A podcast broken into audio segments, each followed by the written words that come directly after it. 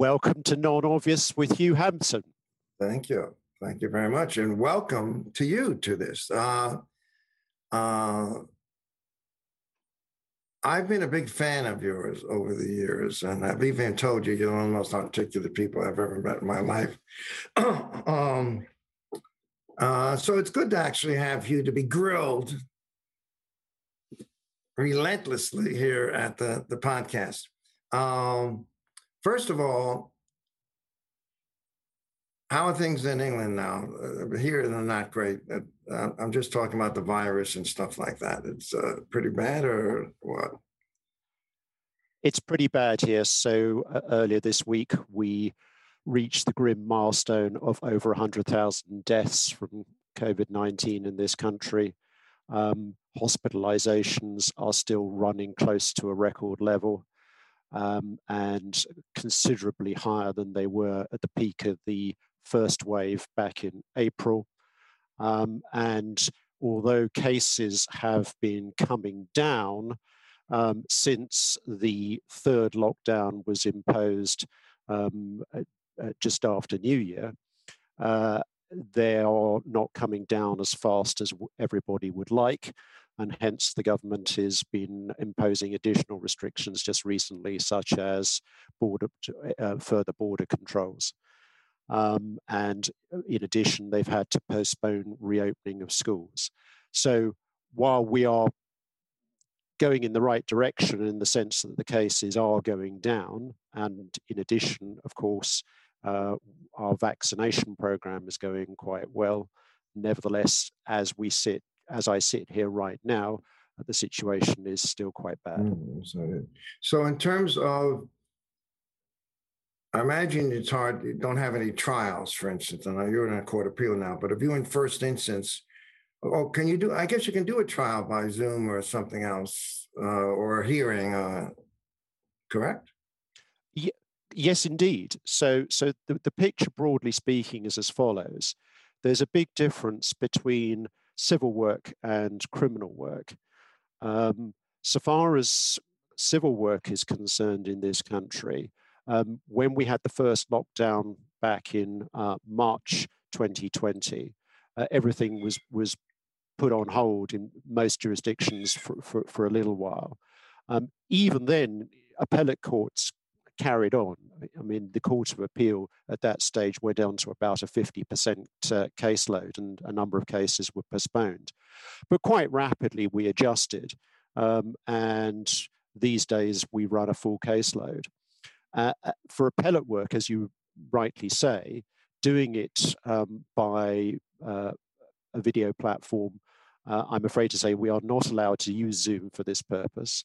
Um, we're on Microsoft Teams as our preferred platform currently, but we we have used others in the past, and we're going on to a different platform quite shortly.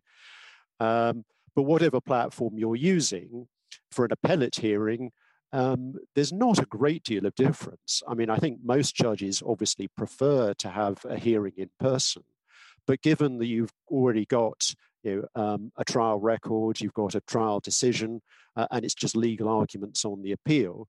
Doing it virtually works perfectly well. Of course, at first instance, it's a bit of a different story. Um, if it's simply a, a, hearing involving written evidence, then again, the situation is the same. You can do it almost as well uh, by doing it virtually. And indeed, of course, there are certain advantages in terms of access. So, for example, parties don't need to travel you know, their representatives can stay wherever there are. And of course, with intellectual property being such an international uh, uh, area of dispute, uh, many of the parties are based abroad. Uh, and so it actually has some advantages. Where it gets difficult or, or, uh, or more difficult is with witnesses. Now, in the civil jurisdiction, that's not a major problem for this reason. Even before the pandemic, uh, we were increasingly using uh, video um, conferencing to take the evidence of witnesses who were located outside the country um, for reasons of efficiency and cost saving. So when I was a, a trial judge, uh, I had plenty of cases in which one or more witnesses uh, were based abroad. to give you just a simple little illustration, it's not an IP case, but one of the strangest cases that, that I heard when I was a first instance judge was a dispute between uh, two branches of a Taiwanese family over ownership of a plot of land in Taiwan. Um, and the reasons why this dispute were being heard by a court in England, we don't need to go into. Um, I, I, think both parties considered it to be a neutral venue. Um, but whatever the reasons, um, and there was a jurisdictional excuse for doing it, which I, I, I, I won't go into. But unsurprisingly, given the facts that I've already outlined to you, most of the witnesses, of course, were Taiwanese. Um, and most of them gave evidence from Taiwan by video link. I think I had something like two out of about a dozen witnesses who gave evidence in person. Um, but as I say, most of them were giving evidence uh, while remaining in Taiwan, and it worked just fine. Uh, where it gets more difficult is in the criminal jurisdiction um, because of juries. Uh, obviously, jury trials are problematic, um, not least because of the problem of social distancing amongst the jurors. Uh, and the problem that we've had in this country with the criminal courts has been having courtrooms that are physically large enough that you can accommodate the jurors on a physically um, socially distanced basis, um, together with judges and, and advocates and so on. Now, um, what's, uh, what's happened is that um, um, after about six months of, of the pandemic, um, by that stage, uh, people have worked out how to go about this. And, and so what we, we've had since then is, is a number of the larger courtrooms around the country uh, operating jury trials and uh, um, jury trials and being heard in other buildings, so not normal courtrooms. Um, um, the, these have been called Nightingale courts by on analogy with the Nightingale hospitals, and so you know, um, various large um, halls and so on have been commandeered for this purpose, uh, and jury trials are taking place. But the problem is that even with that, um, we're still not able to run as many jury trials as we did before. Uh, and so a considerable backlog has built up already uh, and is getting worse. Um, okay. So that's that's really the, the problem yeah, area. Yeah, I can see that. Okay, so getting um, you've been on a court of appeal what for a year and a half or something roughly, or just just under that. So I, I was appointed at the beginning of October 2019. Okay. Uh, it's hard to say this early on, but did you? I don't want to use the word have fun, but was it trial court, court of first instance, a patent court, or this court?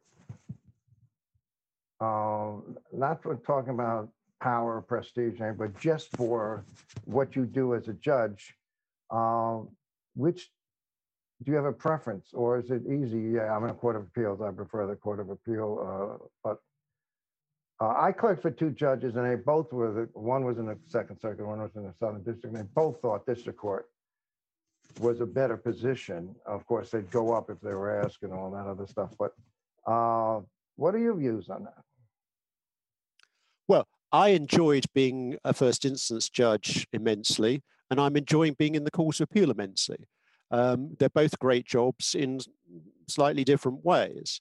Uh, obviously, when you're at first instance in the High Court, you have the pleasure of, first of all, being the sole person um, who's hearing the case, uh, and therefore being in charge of the, the courtroom um, and running the case the way you want to run it.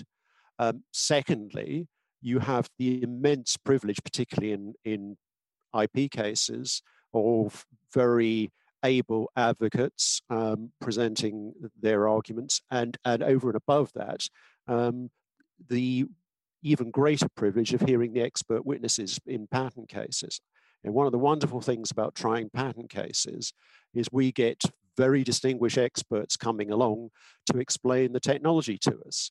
And I always really enjoyed um, um, hearing the expert witnesses.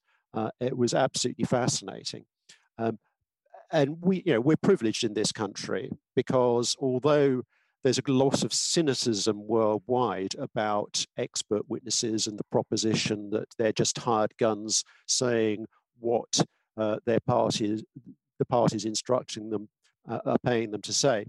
In, in this country, we very rarely had that problem almost all of the expert witnesses we have testifying in the patents court are leaders in their field. They know their reputations are at stake, and they come to court to give us the benefit of their genuine uh, opinions and their scientific and technical expertise.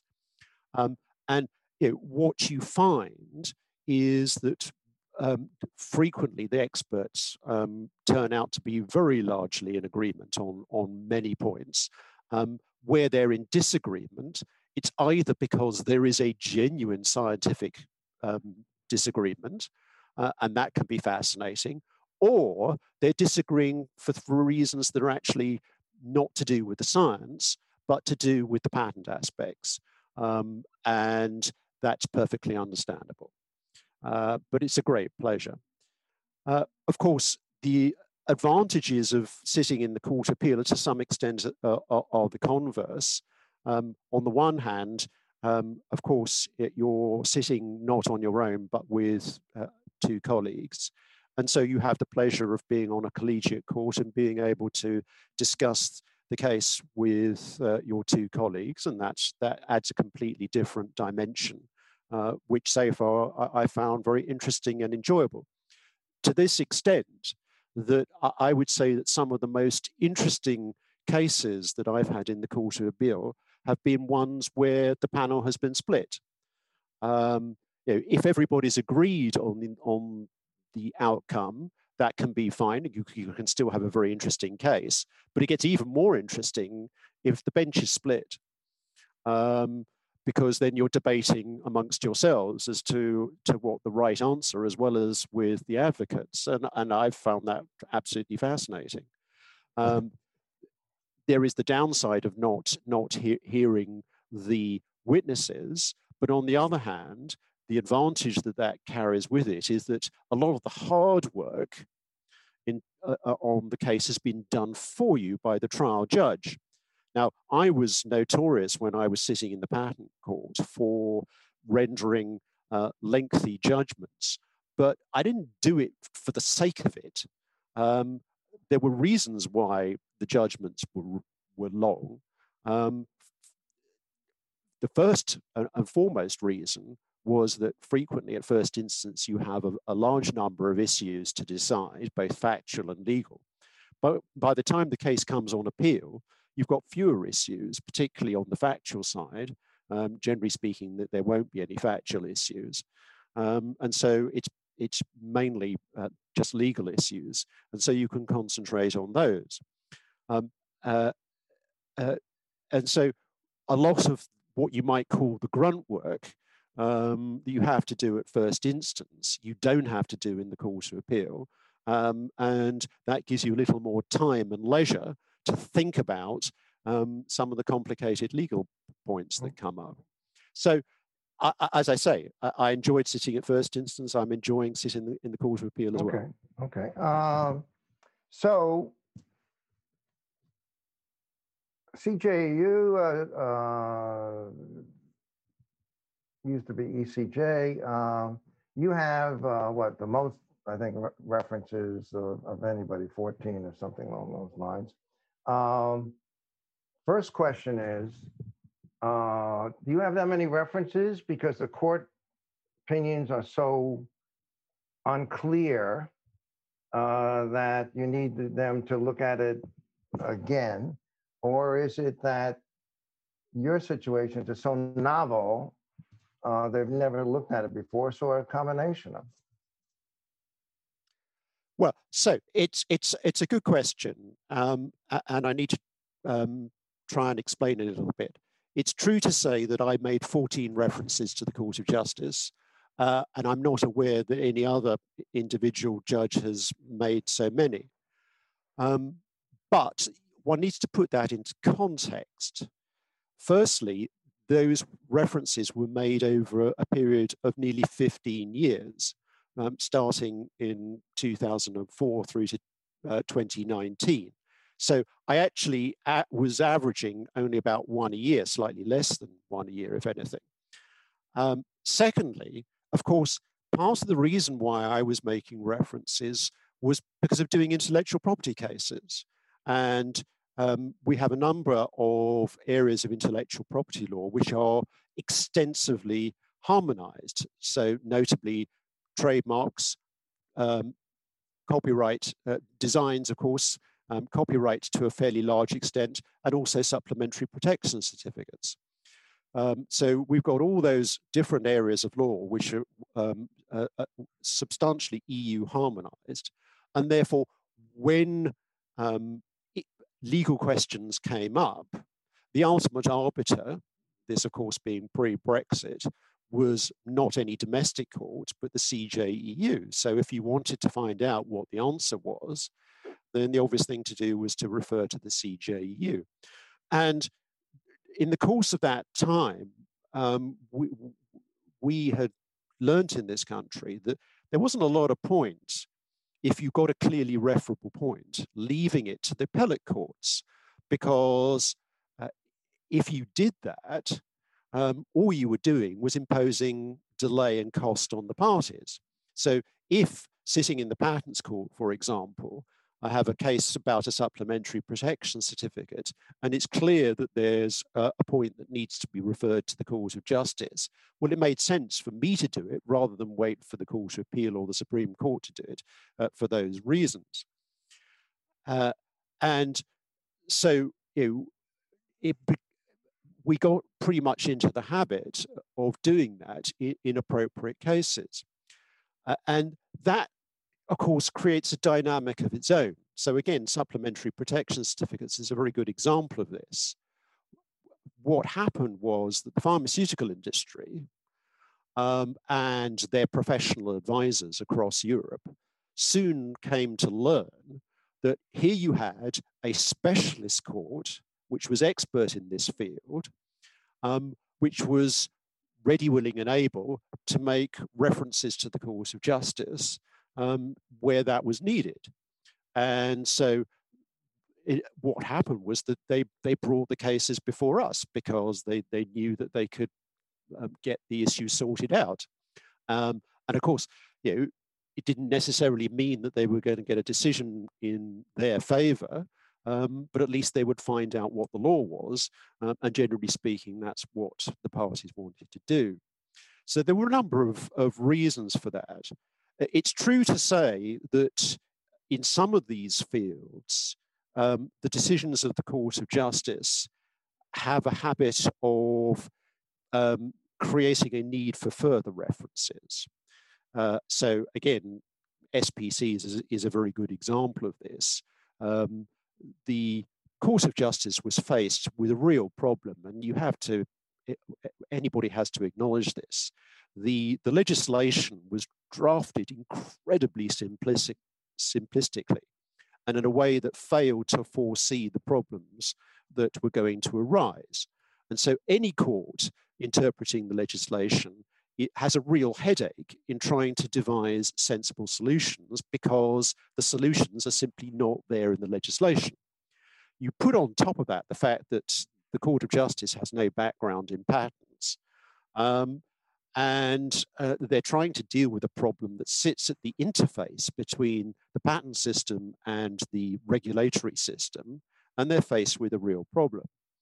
So it's not surprising that, that in some of their early decisions in the field, they stumbled uh, and they um, handed down decisions which were uh, not clear and or not well reasoned. Uh, and that then led to a need to make further references but I think one must give credit where credit is due. Um, over time, I think the Court of Justice has been on a learning curve with respect to SPCs. And over time, partly as a result of references from the English Patents Court, their jurisprudence in that field has got better. Um, they've started to see where the problems are and how they can be solved. Uh, and uh, I think the, the case law is in much better shape now than it was, say, five years ago. Yeah, well, uh, uh well, now we have now we have Brexit, uh, which, technically speaking, uh, their law is not going to be controlling in the UK. Um, but with globalization, there's a tendency of courts to look at other courts in other countries. Uh, for instance, uh, UK, Germany, uh, the Netherlands. Uh, I think there have been some um,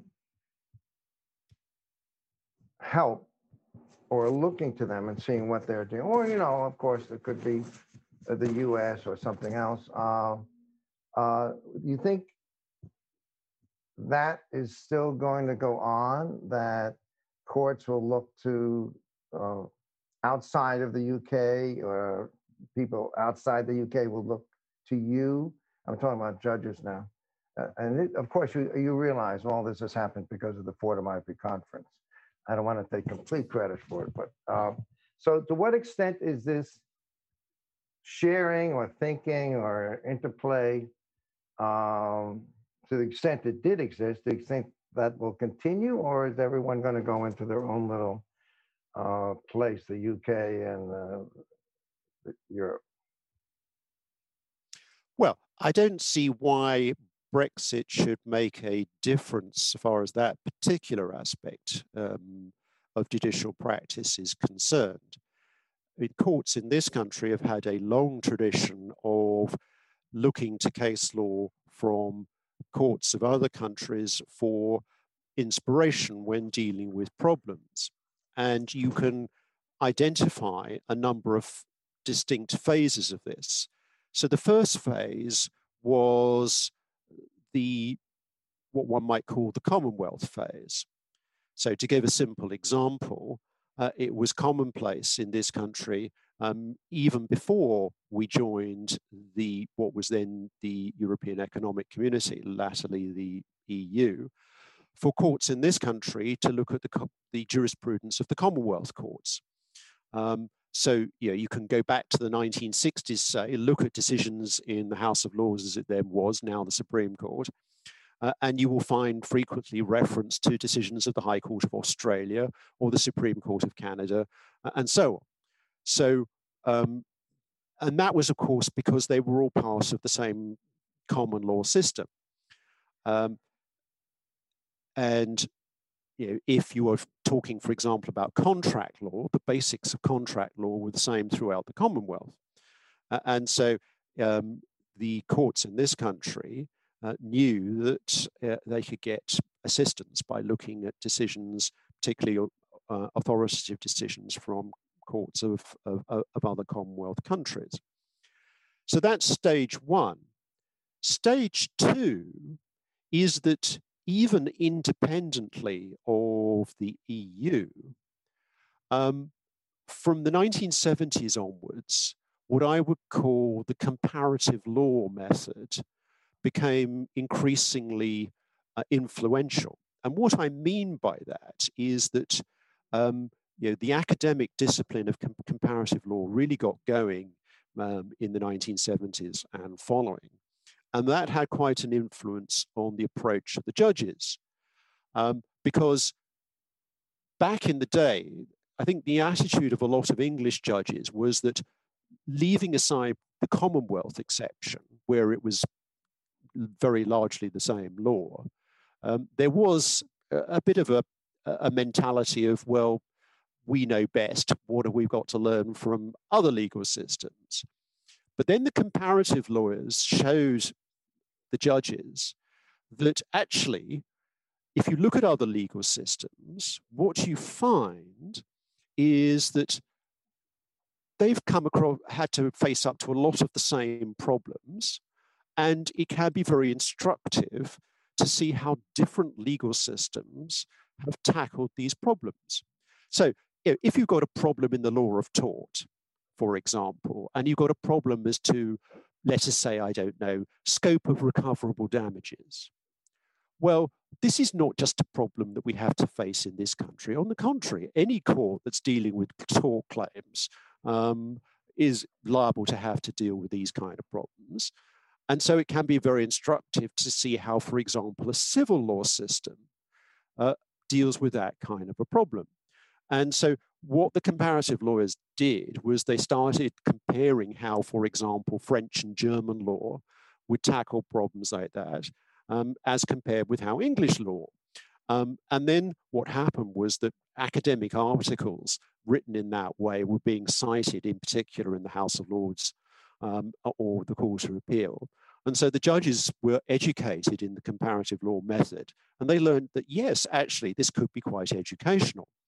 And so, you know, since that time, you know, through the 80s, 90s, uh, and into this century, um, it started to become increasingly common, particularly in the House of Lords and the Supreme Court, for them to be looking not just at the Commonwealth jurisprudence, but also from the jurisprudence from civil law systems to see how they tackled these kind of problems and whether any inspiration could be gained from them. Uh, and I see no reason why that should stop. On the contrary, I think what the exercise has taught us all is that we all have much to learn from each other, just as we hope that uh, courts in other countries um, can sometimes gain assistance from us, we can learn from them. And by working together in that way, learning from each other, hopefully we can all arrive at better solutions. Um, the third dimension is, of course, the EU dimension, and really that has, has, has been in some ways part of the same exercise. Again, uh, we that has taught us that there are things that can be learnt um, from supranational courts. Uh, and in parallel that with that, of course, we've had the, the jurisprudence from the European Court of Human Rights. And again, uh, since the advent of the Human Rights Act um, in this country, which came into operation in 2000, uh, we've had the uh, exercise of looking at the jurisprudence of the European Court of Human Rights as well as the Court of Justice of the EU. And I think many of us have found again that that's been an educational exercise. So I don't foresee that the general principle of um, learning from others is going to stop, even though EU law is no longer supreme, and therefore decisions of the Court of Justice are no longer binding. Okay, one my final question on this. Uh, Civil law, supposedly every case is a case, there's no precedence. Uh, common law, obviously, is, is exactly the opposite. Uh, CJU is supposed to be civil law. It seems to me, basically, almost more important a decision, the more it's going to follow, look the precedent, uh, so people can make some sort of actions with some idea of what's going to happen in the future. So practically speaking, de facto is at least in uh, Supreme Courts and all, is it, would you say that every jurisdiction, at least the CJU and major European jurisdictions, are now basically doing precedence count and we look to those? Or is it, you want? My answer, my answer to that question would be yes. Um, I think the distinction between common law and civil law is much exaggerated so far as uh, precedent is concerned. It is a basic principle of justice that you treat like cases alike and you treat different cases differently. And as soon as you accept that, it forces you into some degree of precedence. You can't operate a system without it because otherwise it's anarchy. Um, and the practical reality is that the civil law systems do it. So let's take, for example, the way the French do it. Now, the French start from a proposition which everybody can agree with, which is to say that we believe in democracy. The law is created by the legislature, that which is the body which has democratic legitimacy. Uh, and therefore, the French say the source of the law is the legislation. There is no other source. Well, we can all agree with that up to a point. But the problem with that, as a matter of practical reality, is that, of course, no legislation can ever be entirely prescriptive. The practical operation of the law requires interpretation of the legislation and application to the facts of a particular case. And that's the job of the courts. And in, in carrying out that job, the courts necessarily um, have to be consistent. If they're not consistent, as I said a moment ago, it's anarchy. And so the practical reality is that uh, everybody operates to some degree on a basis of precedent. And the way it works in France is through the concept of la doctrine. So uh, classically, you won't find citation of judgments in um, uh, uh, French judgments. Um, what they will do is they will cite um, the, the, text, and the text will be based on the previous decisions. Uh, and that's just a different way of handling precedent. Um, the practical reality is much the same. Now, it is quite true to say that no civilian system has strict precedent in the way that we do, but that's really a difference of degree rather than a fundamental way of operation. And I think the point is, is brought quite well home by the way in which the Court of Justice operates, because the Court of Justice does not adhere to strict precedent. And in that sense, you are absolutely correct to say that it operates more on the civil law model than it does on the common law model. However, if you look at Court of Justice decisions, you will find repeatedly statements like, it is settled case law that. And then they will cite their own previous decisions, um, and frequently a whole bunch of them. So if you look at the way that the Court of Justice operates in practice, it is operating a system of precedent. Um, they are free to depart from their own previous decisions, and from time to time they do so. Um, uh, uh, but nevertheless, the fact of the matter is, it is a precedent-based system. Yeah, yeah. Well, I, I, think one of the reasons is the civil law system started out with a code, all this, everything else. Everything was dictated, and there was basically dispute resolution if you sued someone. Now the courts are deciding major issues of policy that affect millions of people. And whatever that mechanism that was created on just X sues Y, uh, and let's let's get at the result now is, is much different. And uh, as you say, it, uh, you almost have to on, in, in modern time do that. Um, so, okay, now, first, your your background. Um, I take it you're English.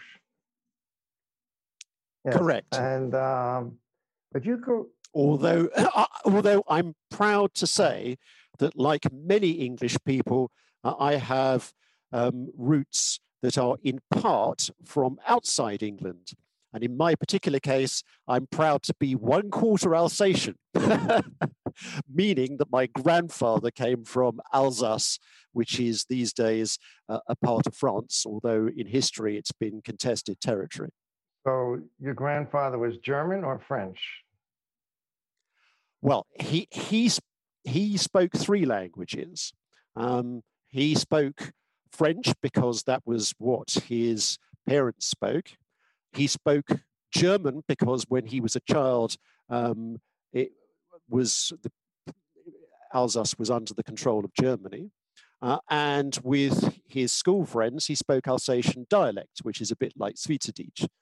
Um, uh, and he then came to this country uh, and spoke English. Um, if you asked him, uh, he would have said that he was an Alsatian first and foremost, but if choosing between France and Germany, he was very firmly in the camp of France. Uh, choosing between them, which one would he choose? Oh, France. France. Okay, okay, good. Um, all right. Uh, so you started out uh, in chemistry, uh, technology. Um, how was that? Was that uh, how did you do that? Was that just naturally because of your interest, or your parents were in there, or how, how did you end up in chemistry in school? Um, just of int- out of interest, uh, my parents were both lawyers, uh, and that neither of them had a technical background of any description whatsoever. But when I was at school, I enjoyed science. I enjoyed all the subjects, but I particularly enjoyed science. And the subject that I enjoyed the most was chemistry. And so I chose to study that at university. And at that stage, um, I should confess that my attitude was that lawyers were parasites, and the last thing I was ever going to do was be a lawyer. Um, well, it just goes to show, doesn't it? Um, so I went off to university and did uh, did chemistry, um, uh, but uh, for various reasons, which I can explain if if you're interested. Um, having done a four year degree in chemistry, uh, I then decided that that was enough and. Uh, had to cast around for something else to do with my life, and at that point, uh, ended up turning to the okay, law. Okay, let me ask you this: Does your brain have to be formulated in a certain way to be able to really do technology. I mean, I, I don't think I could do it. So I'm an example of someone who was liberal arts and that's what I'm going to be. So in terms of either students uh, who might want to go into technology driven law or something else, should we really tell them you should have science background and everything else, uh, or that you can adapt at certain point and be as effective in that as someone with science background, or is it the I, the brain has to be that way in some way? Does that make sense? Well, it's there's two aspects to it, aren't there? First of all, is natural aptitude, and the second is education. So I certainly would agree that in order to do technically complex cases, you need to have the natural aptitude. Whether you need to have the education is another matter. Um, certainly in, in this country, it is true to say that most people who do patent work um, have science, technology, engineering, mathematics, or medical degrees. Um, and that has become steadily more true over time as science and technology has moved on. Uh, however, I would not say it's essential to have a degree in a STEM subject, provided that you've got the natural aptitude. And the great example I always like to quote uh, is my late colleague Henry Carr, um, who was a brilliant patent uh, barrister and judge, but he did not have a degree um, in a STEM subject. He had a law degree.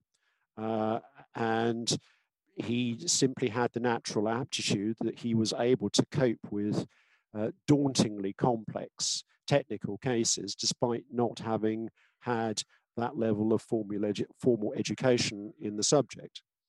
Um, so I don't think it's essential, but it's certainly helpful okay. to have the okay, education. Okay, so you're in a court of appeal now, and you have three judges, and technology case, let's call it patent, comes up, and the other two have not had uh, let's say, the birthright of being able to do this or the education.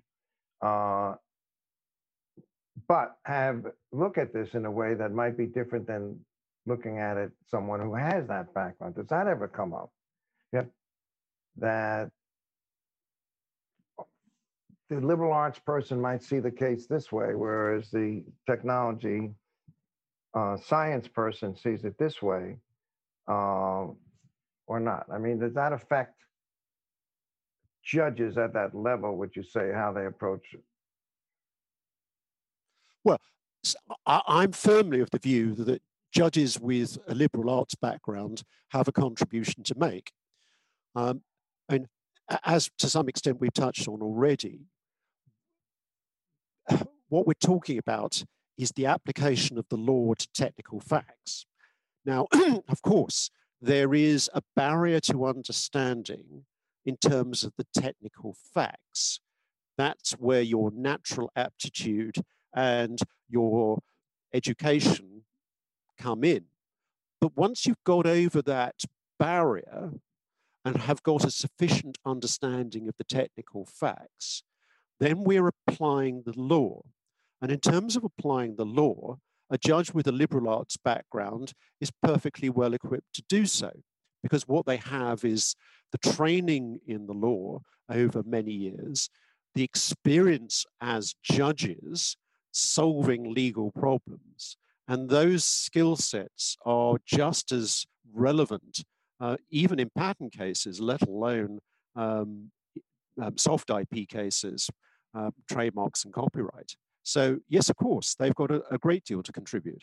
Okay, so what to what extent um, do judges make the law, uh, as opposed to simply either following precedent or uh, the legislation or something, or that they actually look at all these facts and say, as a policy matter, this should be the result, and maybe that's the way they're going to go. Well, the expression, do judges make the law or not? Well, how do you come out on that? Well, I subscribe, excuse me, I got a frog in my throat. Um, I subscribe to the view that was um, pronounced over 50 years ago by one of the greatest English judges of the 20th century, who was Lord Reid, who was a dominant figure in the House of Lords for quite a long period of time. And towards the end of his career in the late 60s or early 70s, I forget exactly when, he gave a lecture um, in which he said, in relation to the idea that judges don't make the law, he said, we don't believe in fairy stories anymore. Um, it is a fairy story to say that judges don't make the law. Of course, judges make the law. Uh, and in common law jurisdictions, they make the law in two distinct ways. First of all, going back to what I was saying earlier, where we have legislation, it's the job of the judiciary to interpret the legislation and apply it to the facts. And it is through the process of interpretation and application that law becomes living law. It's all very well to write legislation, but the question is how does it work in actual practice when you have to apply it to real facts? And of course, our job as judges is to be servants of the legislature.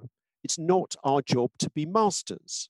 So we have to try and ascertain as best we can the legislative intention and how it can be most faithfully put into effect in concrete cases.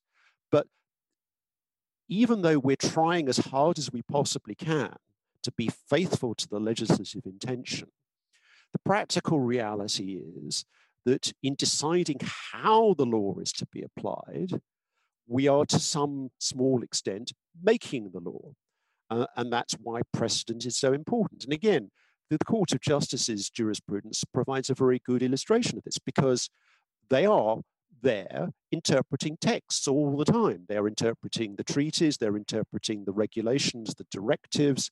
So they're always engaged in interpretation of, in that case, European legislation, but nevertheless, the practical reality is to some degree they make the law. So that's the first aspect. But then, in of course, in a common law system, we have something else again, which is the purely judge made law. When we talk about the common law, what are we talking about? We are talking about a system of law which involves law being created through the accretion of individual decision, judicial decisions one by one over a long period of time.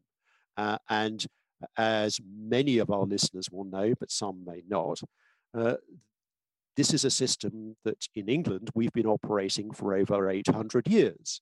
So it has a very long pedigree. And what happens is that through individual decisions in individual cases, over time, a body of case law can be built up, which establishes principles which can then be applied to future cases. And there are whole areas of English law which are still almost entirely uh, common law based, um, sometimes with a degree of legislative modification. So, two central areas we have, which are still very substantially common law based, a contract and the law of negligence. These are still to this day almost entirely judge made, uh, built up over the centuries, albeit that there have been some legislative um, uh, changes in certain small areas. We also have the system which is called equity, which is just a, a name for another form of judge-made law. This is judge-made law built by the built up by the courts of equity um, since slightly later in time. You know, the courts of equity have only been going for 600 years rather than 800 years, um, but nevertheless, it, again, it goes back a long way. Uh, so equity and is basically stand back. We're really going to make the law now. Uh, okay. Well, well, equity is, is, is a beautiful example of how competition between courts can sometimes be beneficial because what you what was going on there was that you know you had the courts of equity competing with the common law courts. Um, and it started out of course with the view that morally they were superior. Um, i mean that's that's where it all started from. But what it evolved into was a system of refinement of the law through judicial competition. Uh, and equity prevailed where it did prevail, which was not always, because it came up with a superior solution. So let me give you a simple example. It was the courts of equity which invented the remedy of an injunction. That was a, a remedy that was unknown to the common law. The courts of equity invented it, um, and it, that invention prevailed because everybody came to appreciate that actually, to have a workable system of enforcement of the law, you need the remedy of an injunction. Simply having damages as a remedy is not good enough. So that innovation of the courts of equity stood the test of time. Oh, well, that's a very good example. Let's go to your private life again. Um, you apparently claimed to be an academic Oh, tell us a little bit about that. Okay, so the day job, which is how I earn my living, was for, first as a barrister and secondly uh, as um, a judge. But um, uh, at a very early stage of, of being a lawyer, I got interested in the academic side of the law. Uh, and so I started writing articles um, and that led to writing books, um, which led to writing more articles, participating in seminars uh, with academic colleagues, coming to such wonderful events as the Fordham IP conference and learning from academic colleagues, uh, and then collaborating with academics and so on. And so the practical result is that for quite a large number of years now, I've had uh, what in reality amounts to a parallel career as a part time, independent, unpaid academic.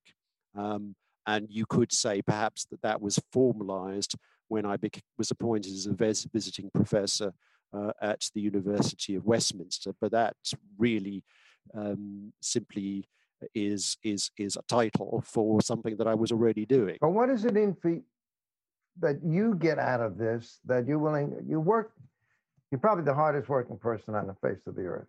Uh, no no no no no no. Uh, I, I, have worked hard over my career um, but what i've tried to do above all is not to work hard but to work efficiently which is different. Um, uh, both at the bar and on the bench I've often found my colleagues working longer hours um, but I try to be extremely efficient with my it, time. It comes down to actually you're just smarter than them. Isn't that really what it comes down to? No, no, no, no. I'm not cleverer, but I do think I make good use of my time. Okay. So what do you, as an academic, what courses or course do you, you teach, right? Something or not? Well, I don't teach to any regular courses, but what I do do is is give a lot of, of individual lectures on, on an ad hoc basis. Give me an idea what those uh, lectures are. What do they cover? Well, a- any subject that um, the institution and I agree on would be of interest. So, I mean, uh, a, a, a, concrete example of that is that I've given a lot of lectures, um, both in academic settings to students um, and in, in other settings um, over the past few years on the subject of website blocking.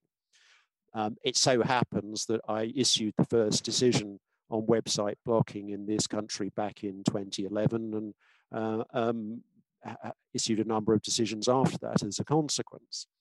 Um, and that proved to be something that has been of, of great interest all around the world.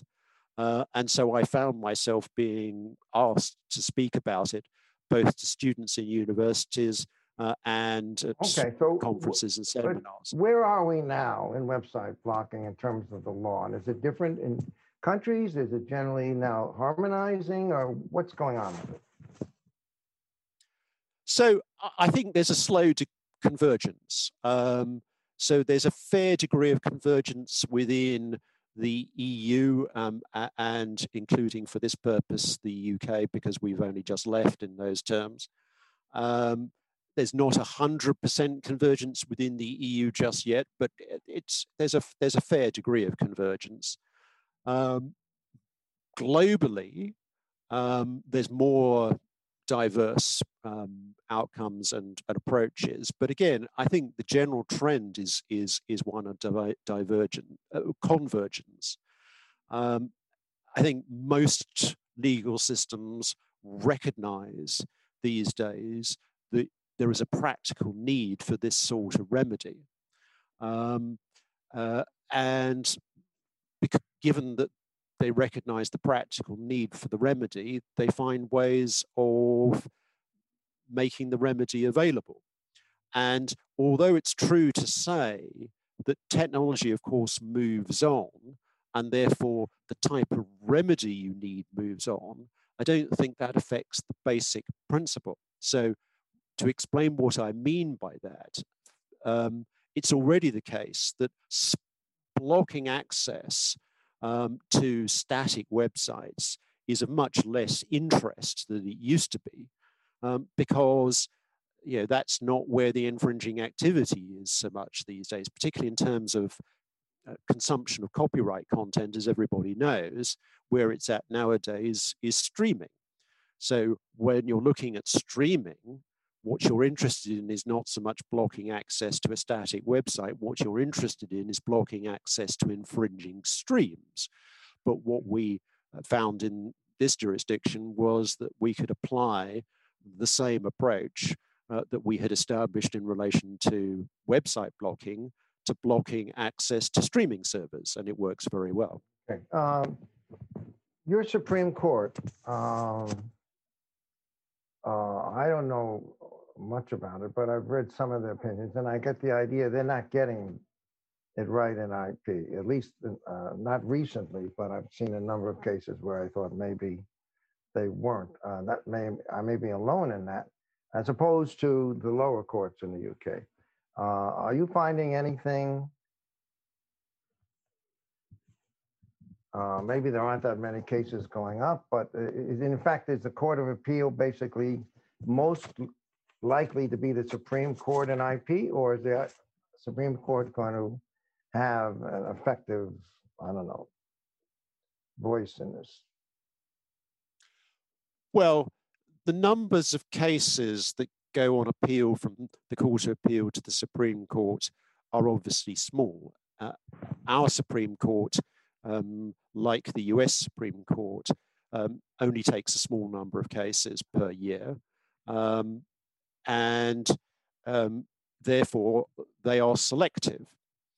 Um, and depending on you know what the caseload of applications for permission is, they may take fewer um, IP cases or more IP cases. And if you look at the trend over time, sometimes they take relatively few, at other times they take more. As it happens, in the past uh, few years, I think we've had more decisions um, uh, from the Supreme Court than at many earlier periods, um, uh, uh, looking back over the history of the Supreme Court and its predecessor, the House of Lords.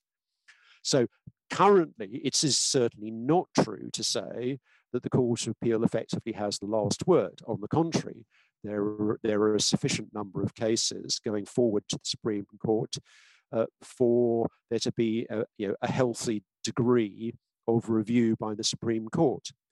Equally, it is not, it wouldn't be true to think that the Supreme Court here is constantly overturning the Court of Appeal. On the, on the contrary, um, in recent decisions, they've been upholding the Court of Appeal for the most part. Um, there have been relatively few surprises uh, coming out of the Supreme Court. There have been some in the past, um, but it's you know it's not the case that you, know, you go to the Supreme Court and uh, every time the Court of Appeal uh, gets reversed. On the contrary, I, I realize that. Uh, okay, so now we have your book on performers' rights. How did that develop? Well, despite being a creature of habit, I'm also a lover of serendipity. Um, and uh, it's a curious story. So, the way it works is this when I started out training to be a barrister, um, I needed to, to, earn some money, like many people in that situation. And one of the ways I, I earned some money um, was by doing uh, what we call law reporting. So, what law reporting means is a judgment has been handed down by a court, and you've got to then put that into a form um, that will be published in a series of law reports. And the primary task of the law reporter is to write what we call a head note, um, which is a short précis of the decision. Um, so what you have to do is you have to have a short précis of the facts of the case, uh, and then a short précis of the uh, uh, findings of the court. Um, and this is a very good thing for a, a, young lawyer to do. I mean, in my case, I was originally motivated to do it, as I've explained, by wanting to earn some money. I got paid for doing this. Um, but it was a very useful exercise because if you have to précis the facts shortly, and more importantly, you have to précis the decision in a legally accurate way, it's a real valuable training on um, uh, the law.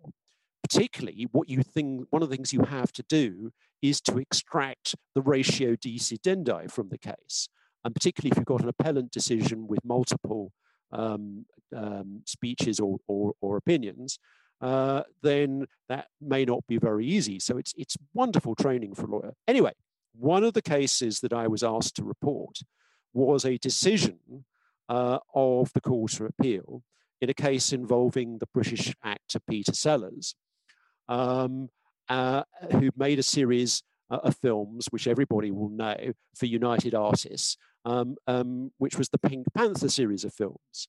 And after he died, um, United Artists put out a sixth film without the consent of Sellers or his estate, which was comprised very largely of clips and outtakes from the previous five. And so the estate brought proceedings, um, partly for breach of contract, but partly for what we would now call infringement of performers' rights. And so I wrote um, uh, a head note um, summarizing the decision of the Court of Appeal. And I got extremely interested in what the court had had to say on the performers' rights question.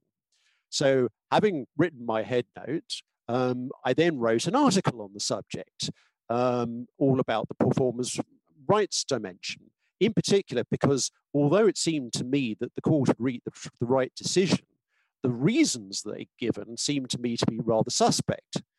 Um, and so um, I, I, got interested in that, particularly was involved looking at the international um, legislation uh, on the subject in the form of the Rome Convention. Uh, and so that involved looking at um, uh, the records of the conference, the Rome Convention, and all kinds of stuff like that. So it got very interesting. And around the same time, um, we had a new Copyright Act in this country, which was the Copyright Designs and Patents Act 1988, which put the whole protection of, of performers' rights onto a new statutory basis.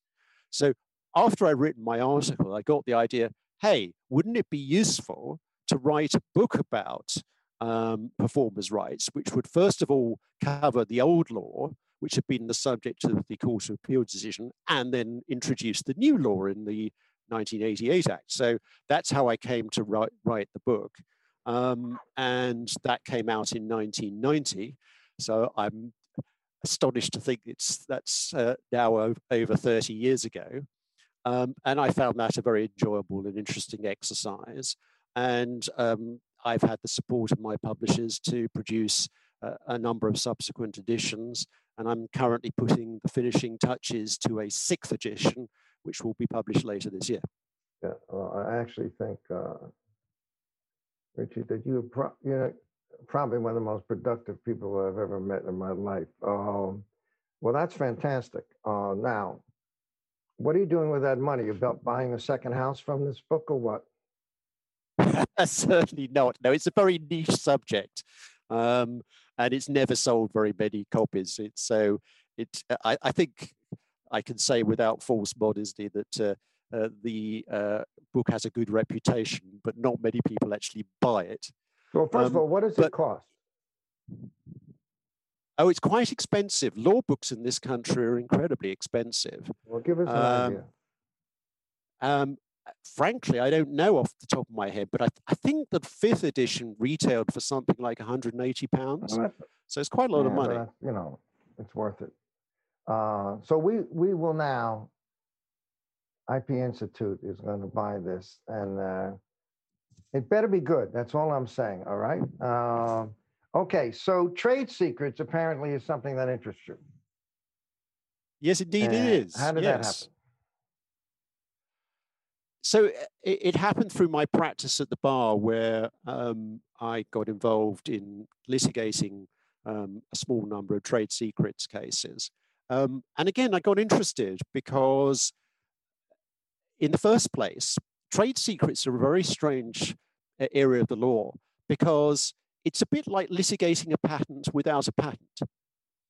So you've got all the stuff about understanding the technology and encapsulating the technical advance um, that, that you know, the, the claimant is trying to protect, um, but you don't have a patent setting it all out for you. Uh, and so that pre presents quite a challenge. Um, and you've got the same aspect that you've got in pat patent cases of, of, of, particularly in you know, technical trade secrets cases of, of, of understanding the technology and you know, um, listening to the expert witnesses. So a lot of the interest there is the same. But the other thing that, that attracted my attention was that this was one of these areas of judge-made law. So trade secrets protection up until very recently in this country has been entirely um, uh, based on equity, so one of the two areas of judge-made law. Uh, and it was something that equity had had a stab at uh, dealing with, but until relatively recently had, had struggled with, I think it's fair to say. So we had some good foundations um, in the 19th century case law, particularly a famous case involving the Prince of Wales's etchings. Um, it's funny how royalty continued to shape our law even now. Um, but um, there was some struggles in adapting those principles to modern conditions. But then there was some some the, the there was the famous case of the um, the, the, the, the spycatcher book, which was litigated both in Australia and in this country, and that pushed the development of the law forward um, quite a lot. Uh, and so then the question was, you know, applying that, that, that development to the technical trade secrets cases. And, and it's, it's been a very interesting journey and it continues to be an interesting area of the law. And now, of course, we've got the EU Trade Secrets Directive, um, which has brought a degree of harmonization uh, across the EU. And we're still uh, going to be applying that in, for, for, the foreseeable, for, for, the, for the short to medium term, because this is part of retained EU law uh, under the Brexit legislation. Uh, and did they do a good job with that directive? Trade secrets? Um, well, it's, an, it's a very interesting piece of legislation for this reason that um, as is so often the case, the Commission was faced with the problem of how do you harmonize all these different systems? And you've got both differences of legal approach and differences of practical approach. So you've got the difference between the, the common law jurisdictions, which were dealing with this on the basis of equity, and the civil law jurisdictions, which by and large were looking at it as a question of unfair competition. Um, then you've got the fact that trade secrets, although it's not technically in many ways part of intellectual property law, because of course information is not property, nevertheless, it's very similar to intellectual property law in many ways. Then you've got practical issues such as how do you protect the trade secrets in the course of litigation? You need to have core procedures that allow the trade secrets to be protected. And that's something that up until the Trade Secrets Directive, some um, countries really struggled with. Uh, and the reason why they struggled with it was because they just didn't have a thing in anything in their procedural code that really met the need. And so I think the, the, the Commission has done quite a good job in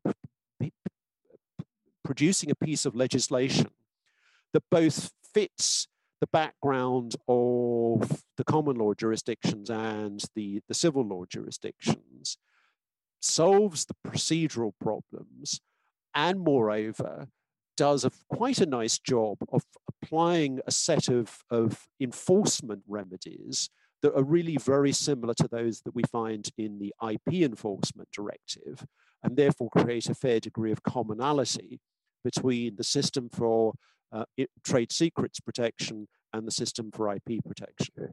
All right, we're running out of time. The final topic is uh, new IP appointments. Uh, is that something you want to say something about? Well, just for those who don't know, we're going through a period of rapid judicial change in this jurisdiction. Um, so, of course, very tragically, uh, um, just over a year, year ago, a uh, little over a year ago, 18 months ago, we lost uh, Henry Carr from the bench, yeah, who died far too young from cancer, and that was that was a great loss. Um, in addition, we've had David Kitchin being promoted to the Supreme Court. Um, I have, uh, as already mentioned, uh, been in the Court of Appeal since October 2019. As of this week, Colin Birss has just joined me uh, in the Court of Appeal. Uh, and uh, to replace us. We've got two uh, new first instance judges in the Patents Court, uh, Richard Meade, uh, um, who joined last September, and uh, James Mellor, who will be joining in just over a week. so it's a bit of all change, but the good news is that you know, the new recruits are extremely experienced and able IP practitioners who will be familiar to uh, many.